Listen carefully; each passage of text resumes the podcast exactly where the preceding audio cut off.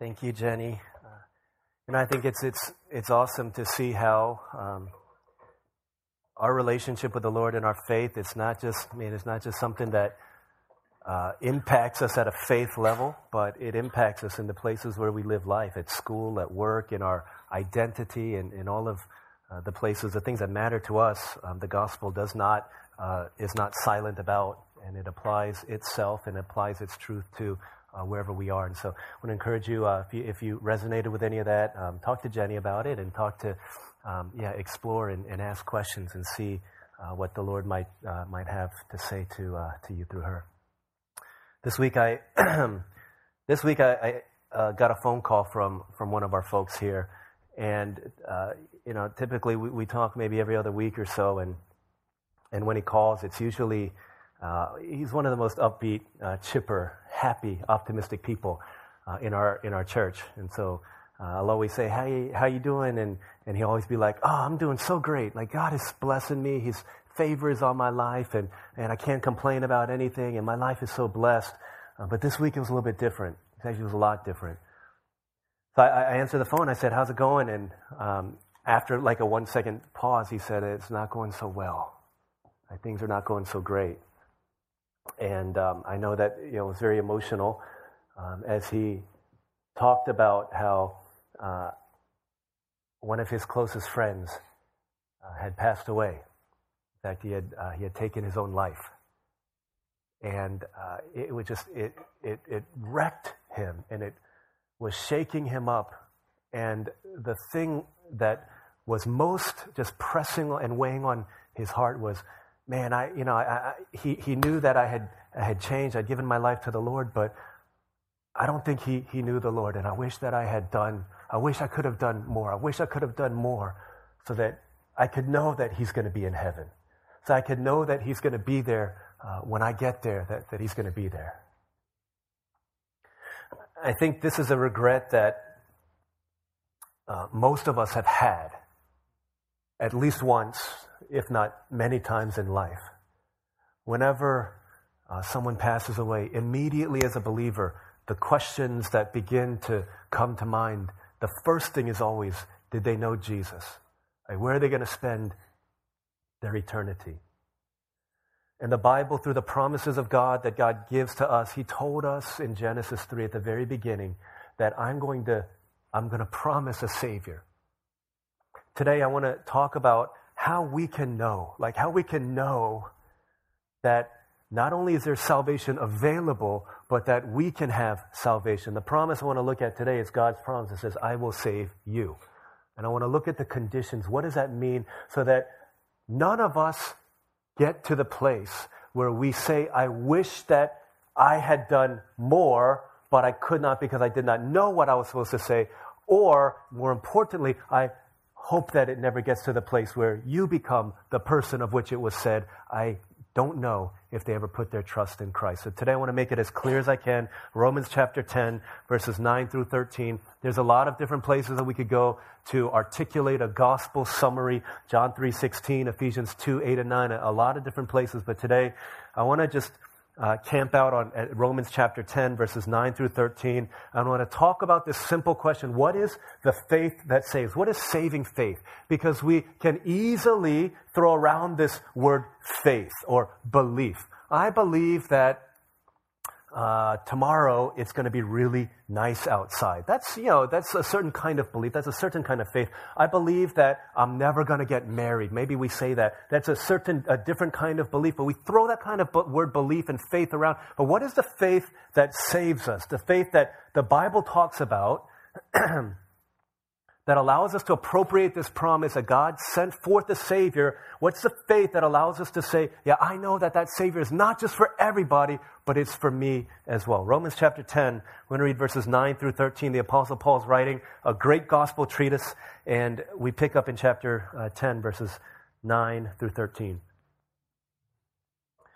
That if you confess with your mouth Jesus is Lord, and believe in your heart that God raised him from the dead, you will be saved. For it is with your heart that you believe and are justified, and it is with your mouth that you confess and are saved. As the scripture said, anyone who trusts in him will never be put to shame, for there's no difference between Jew and Gentile. The same Lord is Lord of all and richly blesses all who call on him. For everyone who calls on the name of the Lord will be saved. This is God's word. My, my hope, my prayer, very simple, is that if you have not yet called on the name of the Lord, that today you would do so and if you choose not to, that you would know what it takes and what it means to believe in Him. And if you have already done so, that you would understand and hearing and understanding, be able to take this and articulate to other people the message of the gospel and the hope that Jesus Christ alone can give to those who put their trust in Him. So, what does this look like? a few years back in the 80s, actually, there was an, it was in the 80s, and then it, it, came, a reboot was done in like the 2000s, which was a little bit tragic because the original commercials were great. It was a commercial, and it had a jingle at the beginning, and it said something like this. This is what it sounded like. What would you do for a Klondike bar? Good. So the question was, what would you do for a Klondike bar? they would ask these people. I mean, I, I saw this one uh, man on the street interview. Guy was it, it was in the middle of a city, looked like downtown, midtown, wherever it was in the city. Guy dressed up in a suit, and the interviewer said, "What would you do for a Klondike bar?" And they said, "Would you sing I'm a little teapot? I'm a little teapot, short and stout." Right? Would you sing that? He's like, no, I'm not going to do that. I look at me, I'm all dressed. He's like, and then he passes the Klondike bar in front of him. He's like, ah, uh, that's all I have to, is that all I have to do? I just have to sing, I'm a little teapot? Like, yeah, that's all you have to do. So he like looks around, makes sure none of his coworkers, his boss isn't around, and then he sings, I'm a little teapot, short and stout. And then he says, I did it, I did it. Can I get my Klondike? And he gets a Klondike bar and he goes back to work happy. There's other ones where it says, Would you cluck like a chicken? Would you act like a monkey? And it's really, uh, when I was a kid, I thought it was so funny. I thought it was so funny. Looking back, I'm like, it's kind of cheesy, but that's what they do. Okay? You want this Klondike bar? What do I have to do? You've got to act like a chicken. You've got to cluck like a chicken. You've got to act like a monkey. You've got to uh, sing I'm a little teapot in your suit in the middle of the city. What do you need to do in order to be saved? I think that's how a lot of us read Romans 10:9. You heard this before. What does it say? Hey, uh, okay, here it is. If you confess with your mouth Jesus is Lord and believe in your heart that God raised him from the dead, you'll be saved. Hey, that's Eve. That's all I have to do? That's it. Okay, so right now, I, I can confess with my mouth, Jesus Lord. I'll do that right now. Okay, do it. Jesus is Lord. Confess with my mouth. That's it. I did it, right? Uh, and then what's the other thing? Uh, believe in your heart that God raised him from the dead.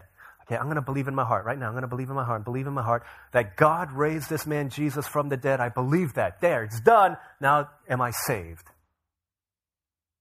Yeah, that's how a lot of people see this passage. That's all you got to do. Just confess with your mouth. Believe in your heart. That's it. And it's done. But what I want to show, the nature of saving faith through this passage, is that what Paul is talking about is actually a whole lot more robust definition of faith than what I just described and what these ancient uh, commercial jingles said. What would you do?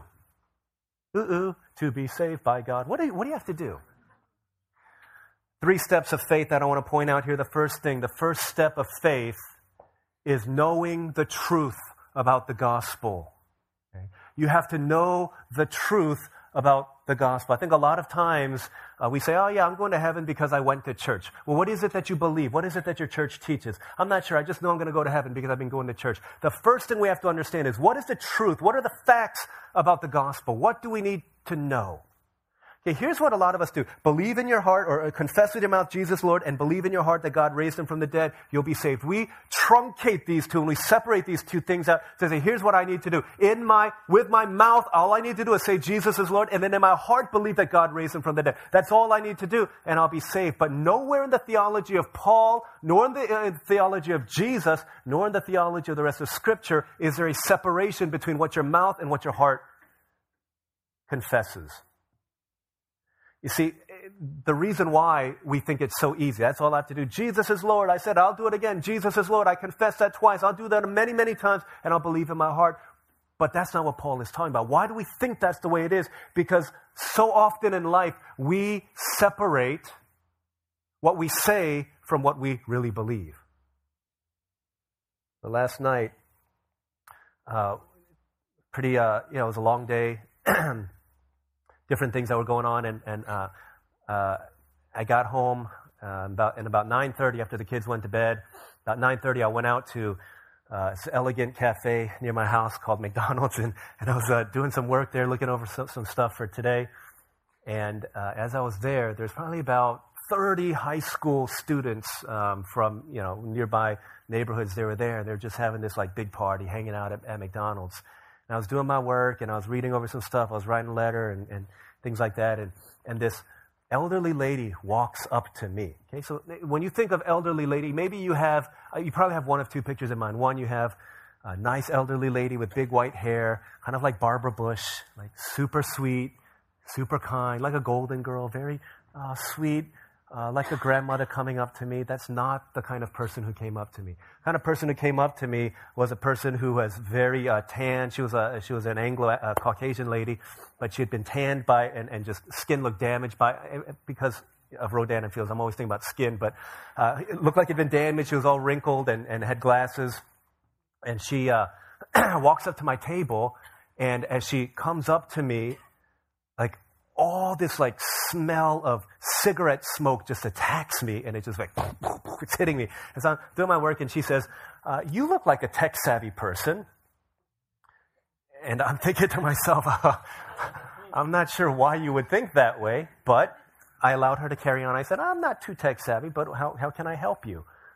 And then she proceeded to tell me that she's got this new cell phone new smartphone. It's like a a Samsung or Gal- I, I don't know what it was. It just wasn't an iPhone, so I had no idea how to work it. She said, Can you help me with this? Can you help me?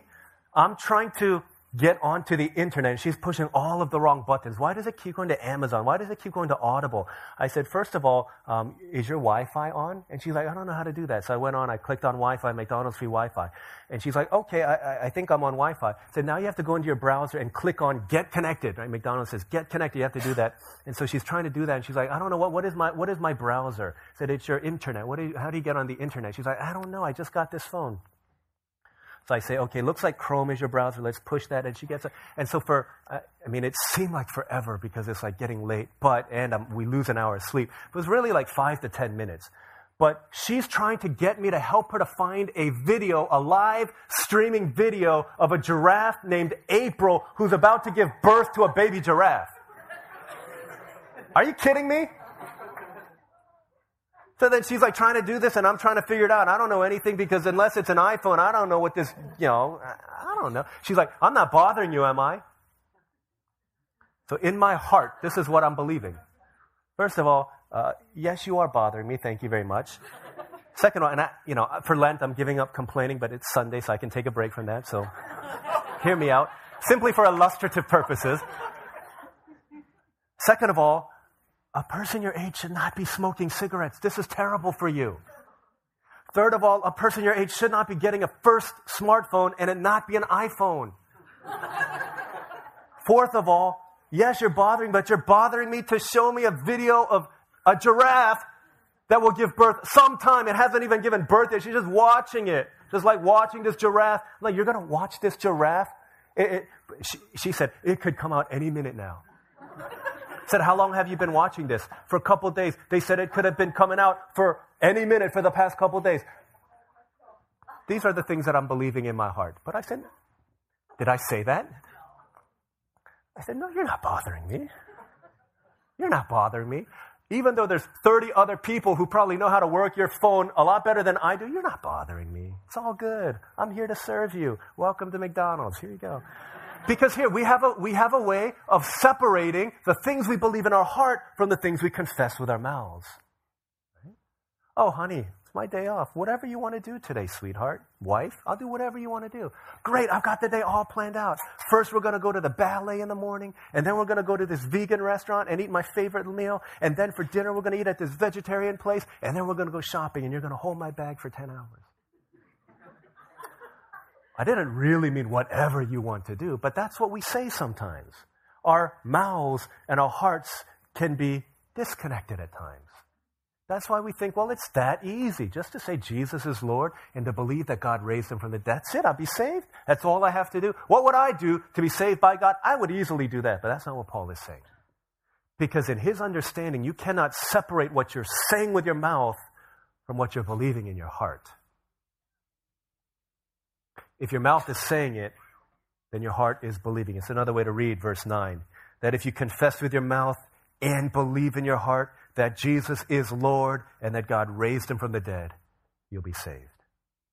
Then let's bring these two things together. This is what you need to confess, and this is what you need to believe. These are the facts. Jesus Christ is Lord, and that God raised him from the dead. So let's hang out for a second there, and then I want to walk you through, maybe you've heard this before, the Romans road to salvation. Last week we saw why the world is messed up, that disobedience to God devastated a world that God created good, and all of these evil things came out of that place. I remember, you know, someone got upset that I said the New England Patriots were an evil thing, but uh, all of these bad things came into the world, okay, you remember, and God promised that I will send a Savior. Okay, so what does that look like? Here's the, the, the bad news first walking through Romans, Romans 3:23 says for all have sinned and fall short of the glory of God. That means every person who's ever been born, every person who's ever walked this earth has sinned and we've fallen short of the glory of God. That means that it doesn't matter how good you are compared to other people, because that's how we usually look at ourselves. Well, I'm better than her, or I'm better than him. what Paul is saying, what Jesus and what all the scripture is saying, that God doesn't grade on a curve. This week I was talking with, uh, with Elijah. He came home from school and, and we are driving home. I said, Elijah, how was your day? And he was telling me about the day and all the things he did, the people he played with, what he did on the playground. He said, Oh, and daddy. So in Elijah's school, they work on a system where you, each kid, each child is a bucket. And if you do something well, you get a drip in your bucket. So Oh, you did well. Good job. Okay, Parker, go get a drip. Oh, good job, Sophia. You get a drip in your, go put a drip in your bucket. Elijah, put a drip in your bucket. Or whomever, you know, take a drip out of your bucket because you did something poorly. So Elijah's telling about his day, and he said, Oh, uh, Daddy, today I got a superhero drip. I said, Elijah, what is a superhero drip? I didn't really believe such a thing existed. And he said, Superhero drip is when you do something extra good. I said, Are you sure? How do you get a superhero drip? And this is what he said Whenever you go above and beyond, you get a superhero drip. I guess that's what superheroes do, right? They go above and beyond. So Elijah said, uh, You go above and beyond, you get a superhero drip. I said, so, so, Elijah, did you go above and beyond? He said, Yes. I said, What did you do to go above and beyond? He said, When everybody else cleaned up, I kept on cleaning up when everybody else was done. And my teacher saw it and she gave me a superhero drip. I said, Uncle Eugene is the captain of our cleaning team at church. If you want to join that team, you can talk to him. but that's how he sees life. I did better compared to all of these other people, therefore, I get a superhero drip. That's not how God works.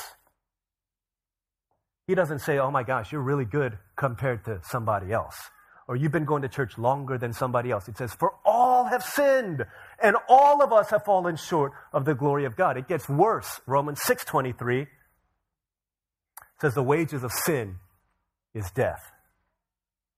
And we saw that last week in Genesis. Because of sin, death entered into the world as the pinnacle of evils, and every single one of us will die. Uh, doesn't take an astute mathematician or a statistics major to understand that the chance of you and the chance of me dying one day is 100%. We're all going to die unless Jesus comes to get us before that.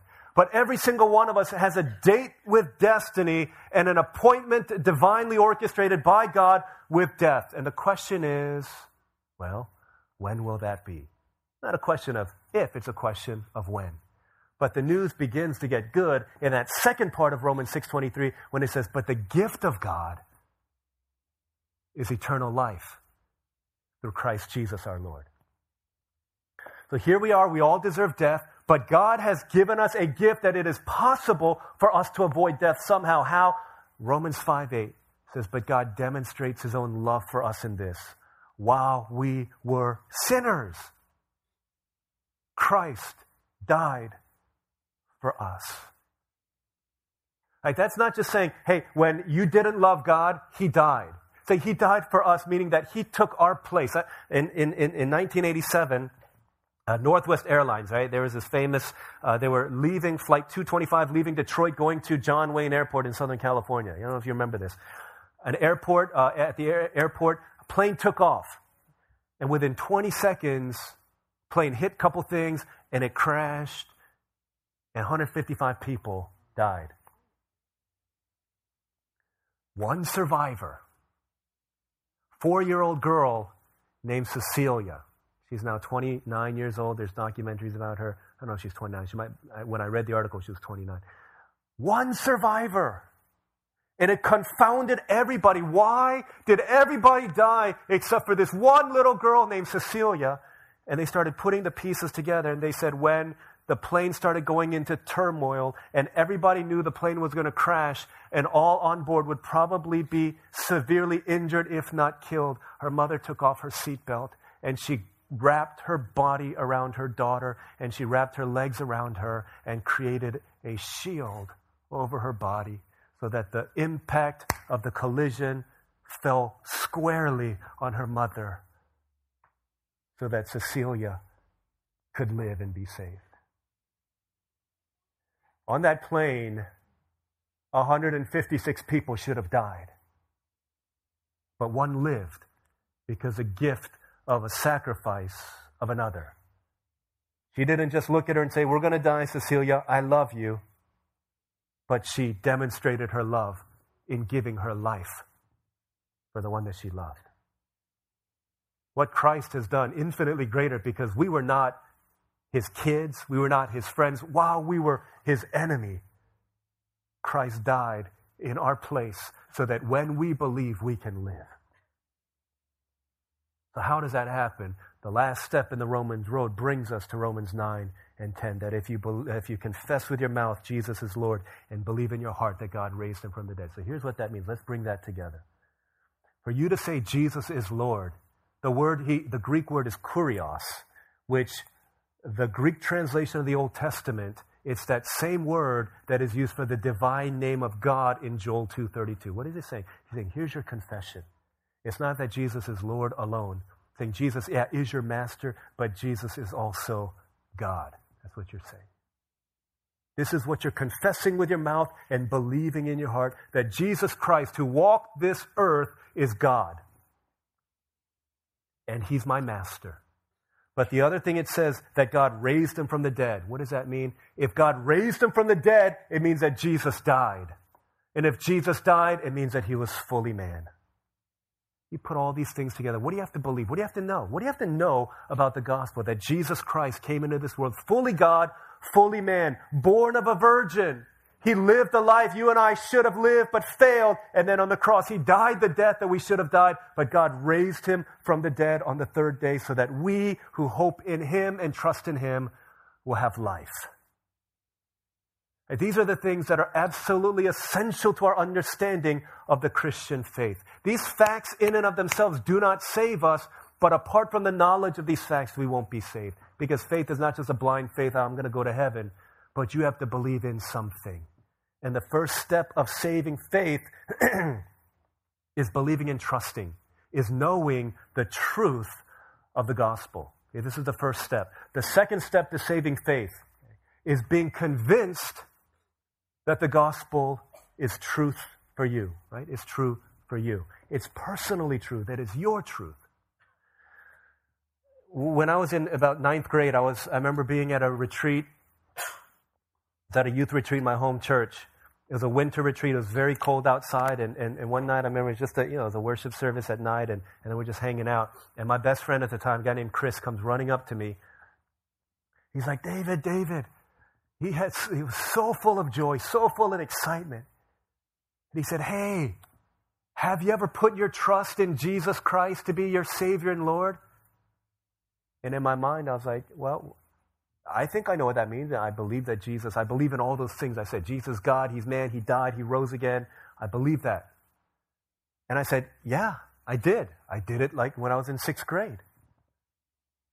And he was so full of joy. And he was giving me a hug. He's like, I'm so happy for you. You beat me to it because tonight I gave my life to Jesus. Tonight my life was changed. And he was so excited that his life had been changed. And he was so excited that I told him that my life had been changed. But in reality, I was not rejoicing. In fact, I was very annoyed. Because when I looked at my friend, I saw in him something that I never had, that I had never experienced. I never had this kind of joy. I want to go and I want to tell the world. I want to hug all of my friends that know this message. I, I never had that. And so I wrestled because I grew up in church. I went to every VBS that was ever offered in our church. I went to every Sunday school. I never missed a day of church. Even if I was dying of chicken pox, my parents made me go. And I never missed. I knew all of these things, but I never had that kind of joy that would make me run from the worship room down to where my friend was and say, Did you already put your trust in Christ? I never had that kind of joy.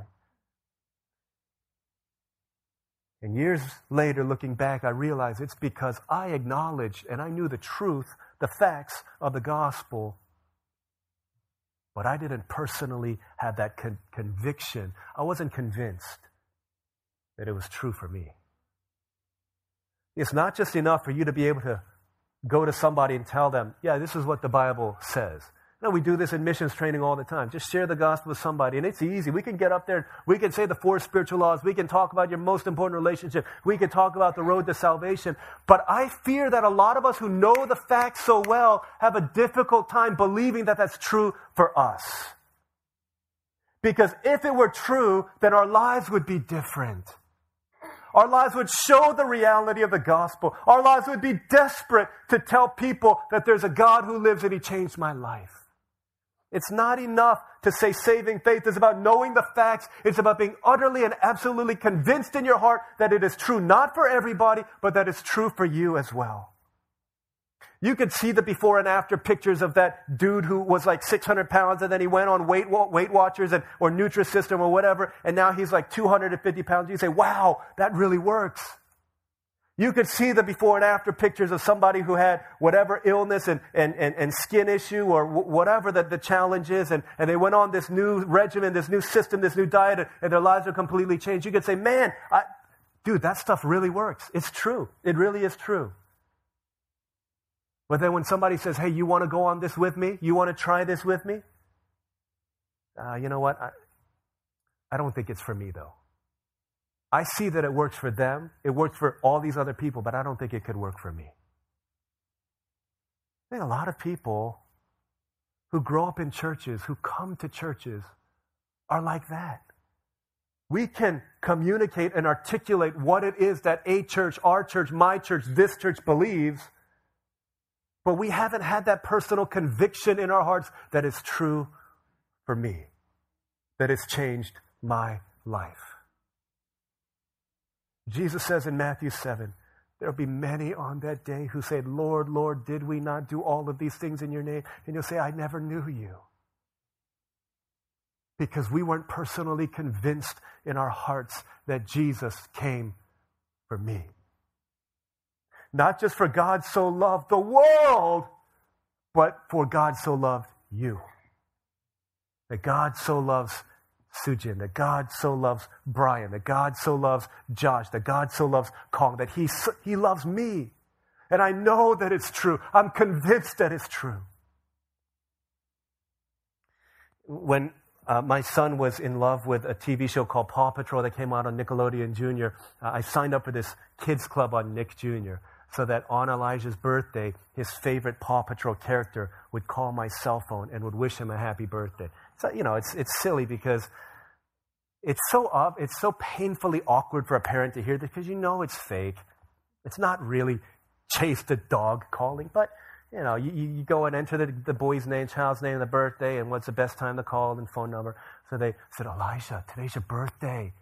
I think someone special might call you. He's like, yeah, someone might call you, Elijah. Hey, so make sure you're near daddy. 845, Elijah. It's or 844. In one minute, someone might call you, Elijah. Someone might call you. How do you know, Daddy? 845, the phone rings. Put it on speaker. Hello, David Kim. This is Chase from Paw Patrol calling. Is this a good time to talk to Elijah? yes. Can you put Elijah on the phone? Elijah gets on the phone, and all of a sudden, Hey, Elijah, it's me, Chase, your friend. I wanted to wish you a happy birthday. And Elijah's like, What? How does he know me? He called for me? Are you happy, Elijah? Yes. He's like so confused because in this moment, Chase became someone who's out there for everybody to see to somebody that called him personally and he knew him by name. Chase called me. And throughout the Bible, you see in the Gospels Jesus calling individuals. Zacchaeus, come down from that tree. I see you. Mary, it's me, Rabboni. Matthew, come, follow me. I know everything about you. I know your past. I know your indiscretions. I know your sins. I know your shame, but I still, you hear this. Satan knows all that stuff our past, our shame, our sin, and he calls you by your sin. Jesus knows all of our sin and shame and all that stuff, but he calls us by our name. He says, I see you. And he calls you by name. You believe in your heart of hearts that Jesus, for God, didn't love the world only, but he loved you. And if you're the only person left on earth and the Savior had not yet come, that God still would have sent his Son to die for only you. Like, this is God's love. An infinite love doesn't matter how many people it is, doesn't matter how few people it is. Infinite love will be infinitely loving, even if there's just one person. And if you're the only person ever to be born in this world and you had fallen into sin, God still would have sent his son Jesus to die for only you. Who would do that? Only Jesus. He loves you as if you're the only one in this world to love. And you have to be completely convinced in your heart that Jesus did that for you. The second step of saving faith. The last step of saving faith, the third step then, is surrendering to the Lord of the gospel. Surrendering to the Lord the gospel. We can know the facts. We can even believe it in our hearts, but it doesn't become saving faith until we take that step of faith. It's like the chairs that you're sitting in, you know that they can hold you up, you know the facts, you believe it, but unless you sit in it, you're not going to experience the benefits of it couple weeks, uh, couple weeks ago, I was outside on our uh, on our patio with uh, with Elise, our youngest daughter. We were just hanging out. She had just woken up from a nap. Olivia had gone to pick up uh, Manny and Elijah, and so I was just holding Elise as she was she had been crying. And so we went outside and we're rocking on this little swing in front of our house.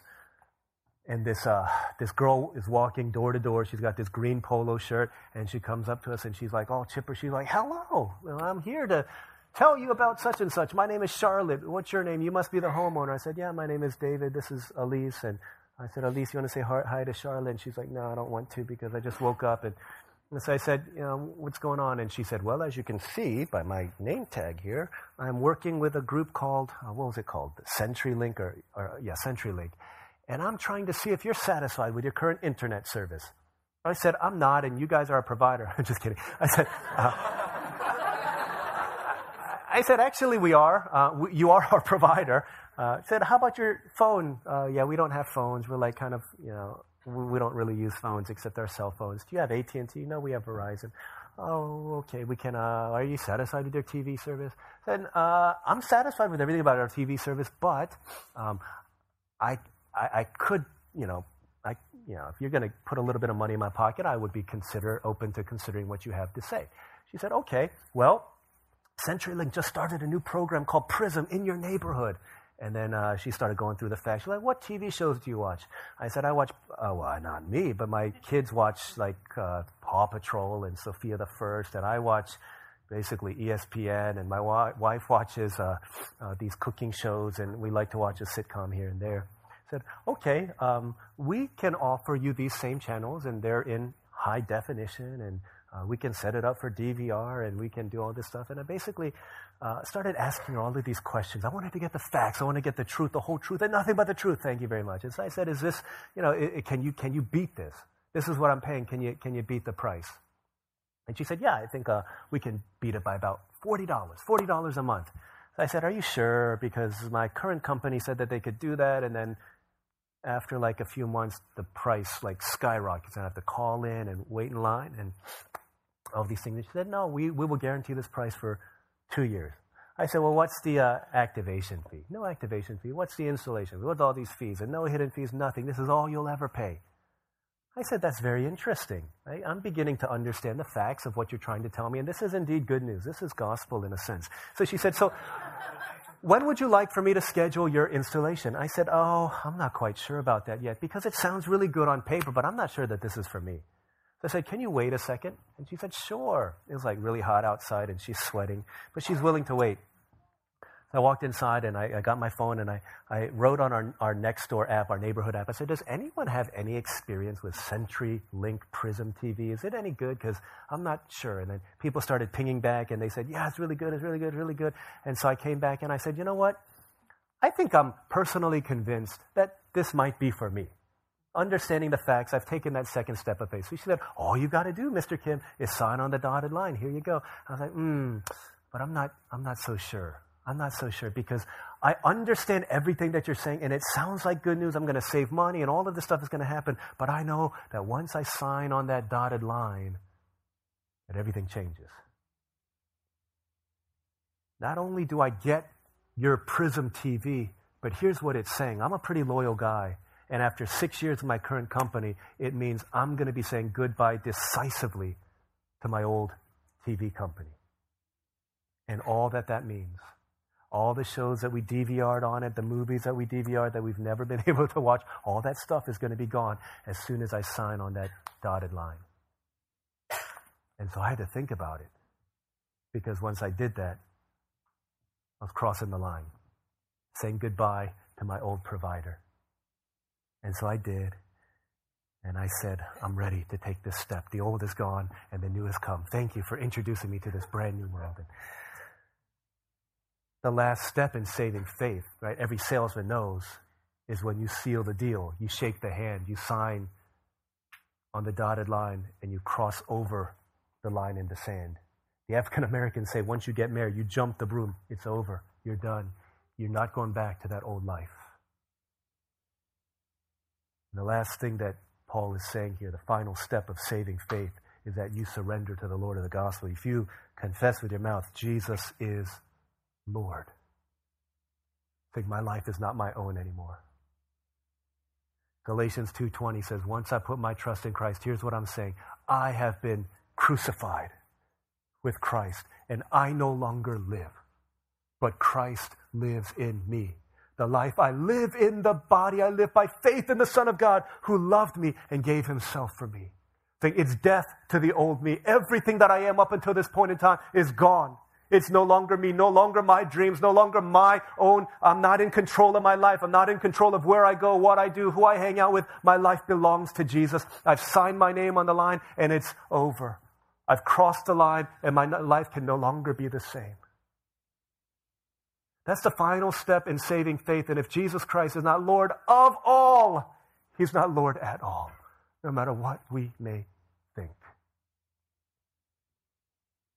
See, here's why this is so significant to the people of the Roman times.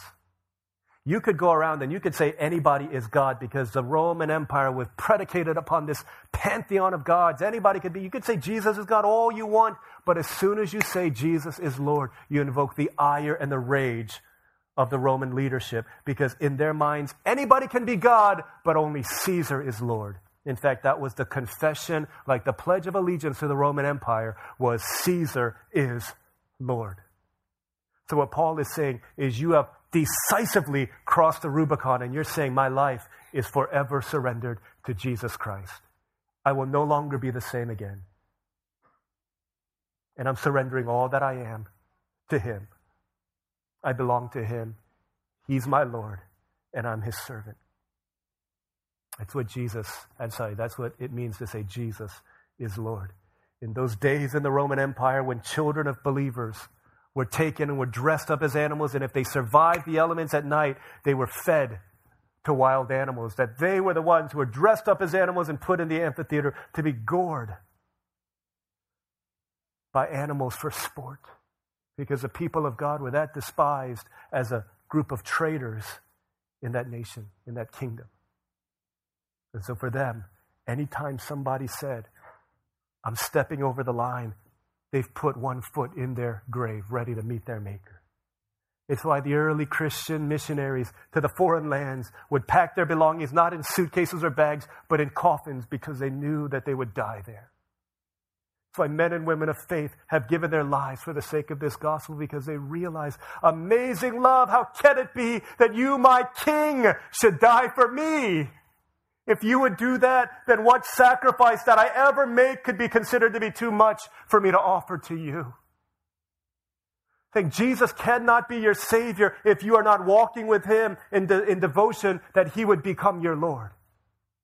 You can't separate these two in, in, in, in, the same way you cannot separate what your mouth says from what your heart believes. This is what it means to follow Jesus.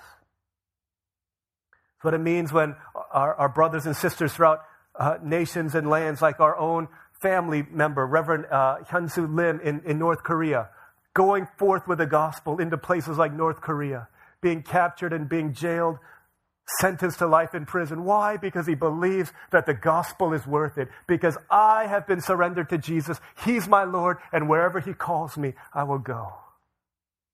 Now, the history of the church has been built upon this kind of faith. Not the kind of faith that says, I believe, but at the first sign of difficulty, I'm going to run. But the kind of faith that says, at the first sign of difficulty, my Savior stayed. And he hung on a cross for the forgiveness of sins for every sinner who would put their trust in Jesus.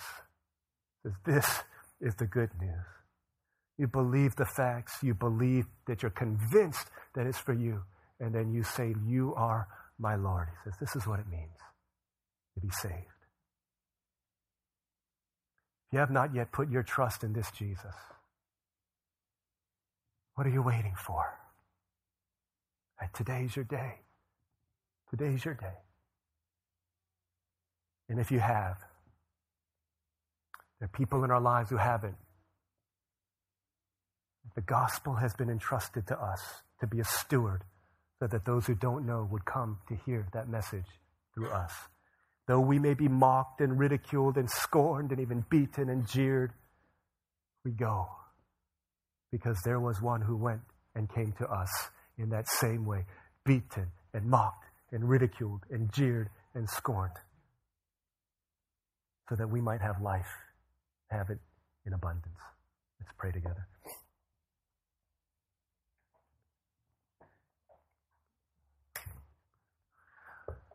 Let's pray. Can we pray? Let's examine our hearts this morning. We're in the second Sunday of Lent. We have six Sundays here. God sent his son Jesus at the end of the six week period, the day we remember as Good Friday. God sent his son to die in love for the sins of the world. Many of us know the facts. Many of us may also believe that it's true for us. But not all of us have stepped over the line and said, Jesus, be my Lord, be my King, be my Master. Lord, I need you. As we pray this morning, can you take a moment to really examine your heart? Is there evidence? The fruit is the test because the root always determines the fruit. If your root, the sinful root, has been uprooted and Christ lives in you, there will be fruit of a new life. Jesus said a good tree can't bear bad fruit and a bad tree can't bear good fruit. The fruit of your life, if your 10 closest friends asked you, Do you know Jesus? What would your 10 closest friends say? If your desire is not for Jesus to increasingly become Lord of all, then He's not Lord at all in your life. But if every time you sin, you feel the guilt and the call to come back to a Savior, It's a good sign that the Spirit of God is working in your life as a child of God. But if our hearts have not been surrendered to Jesus, to be our Lord and our Master, hey, today's your day. We all have a date with death. We'll all stand before our Maker. And Hebrews 9:27 says, "Every one of us will die just one time, no reincarnation, just once, and after that, we'll face judgment."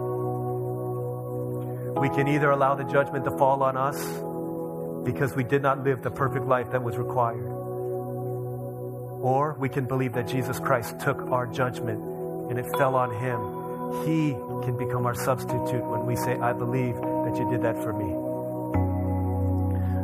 Let's pray for a couple moments right now in our own. Just talk to God. Talk to God. If you're not sure, God, I'm not sure. I'm not sure. If you are sure, then pray. Pray for other people. Don't know the Lord. If you know you're not in that place where you, you know in your heart that you don't know Jesus, you don't know what you'd say to God if you stand before Him in heaven. Tell Him that. God, I don't know what I'll say. I need you. I need help. Help me. Help me to understand. Help me to believe this. So I want to give us a minute or two to pray on our own, and after maybe two minutes of just talking to God on our own, bringing before whatever is in your heart, just bringing that before God. I'm going to give an invitation to just pray with me a prayer of surrender to the Lord to say, God, I need you in my life. I'm stepping over that line. I need your help. So let's pray for a couple minutes right now. Just in our own ways. Quietly, you can pray. You can pray out loud, but let's be honest with God. He sees everything. Just be honest. What are your fears? I think I'm too bad. I think I've, I've done too many awful things. I don't think you can forgive me. Just bring those before God. He'll meet you where you are right now. Let's pray together for a couple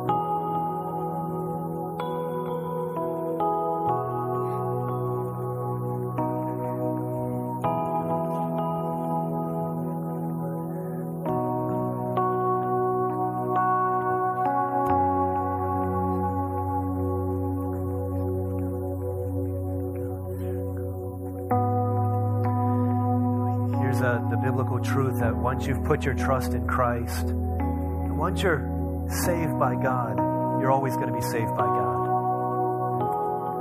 Jesus says in the Gospel of John, No one can snatch them from my Father's hand. But here's the other reality. Some of us, uh, maybe we thought we had put our trust in Christ, but the fruit of our lives shows that maybe we haven't. Maybe we weren't. We never crossed that line.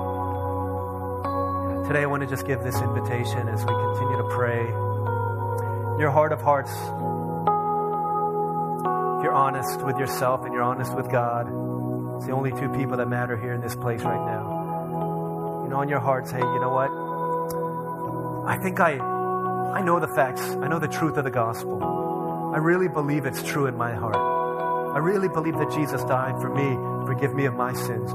But I haven't taken that step of faith. I've taken that step of faith to say, yeah, I'm going to put my trust, I'm going to leap into the arms of a Savior.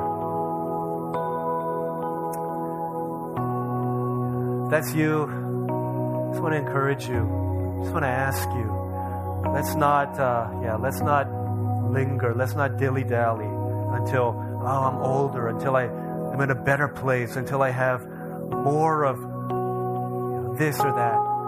None of those days are guaranteed to us. You feel in your heart, you know what? I need Jesus in my life. I want to I want to have saving faith through what Christ has done for me. That's you. I just want to invite you to raise your hand where you are. I'm not even going to that's you, just as a sign of your own faith. I need Jesus in my life. Praise God. There's folks who are raising their hands right now. Thank you, Jesus. Need the Lord in my life. I need a Savior. I want to take that step, saving faith in Christ. I want to give my life to Him. Praise God. These folks who are responding to the call of God. I know, you know, we're all in, in different places right now, but I want to invite us to pray. You know, at some point, yeah, I, I know that we give these invitations and people say, you know what, uh, DL, I, I didn't raise my hand, but I did pray that prayer, which is great. You know, praise God for that. But at a certain point in time, the Lord God calls us, actually from the get go. Don't let your light hide under a barrel, up under a, a bowl. Come out and let your light shine, because your profession of faith could be the very means by which others come to the saving knowledge of Jesus. I'm just going to pray over us and ask that you personalize this prayer Make it your own. Father in heaven, I acknowledge that I have disobeyed you knowingly or unknowingly, and there have been devastating results to me, to others, maybe even to those I don't even know. Thank you that you sent a Savior, not just anyone, but your one and only, your beloved Son born of a virgin, man, God, lived the perfect life and died on the cross. I believe these things to be true. I believe that not only did he die on the cross, but he died for me. And that if I were the only one in this earth, God still would have sent Jesus to die for me. Thank you that you would love me at that cost. So now I cross that line. I say, Be my Savior, but also be my Lord. Change me from the inside out. Help me to be the person you want me to be so that my life will be a powerful declaration that Jesus Christ is Lord to the glory of God, our Father. Thank you so much. I love you because you've loved me first. Father, be with all of us as we seek after you, whether we know you or we don't. Pray that this gospel would resonate deeply within us so that in us we would first come to know you personally, and that through us many people would hear the hope of Christ and come to the saving knowledge of our Savior as well. We thank you so much. We love you. Pray these things in Jesus' name.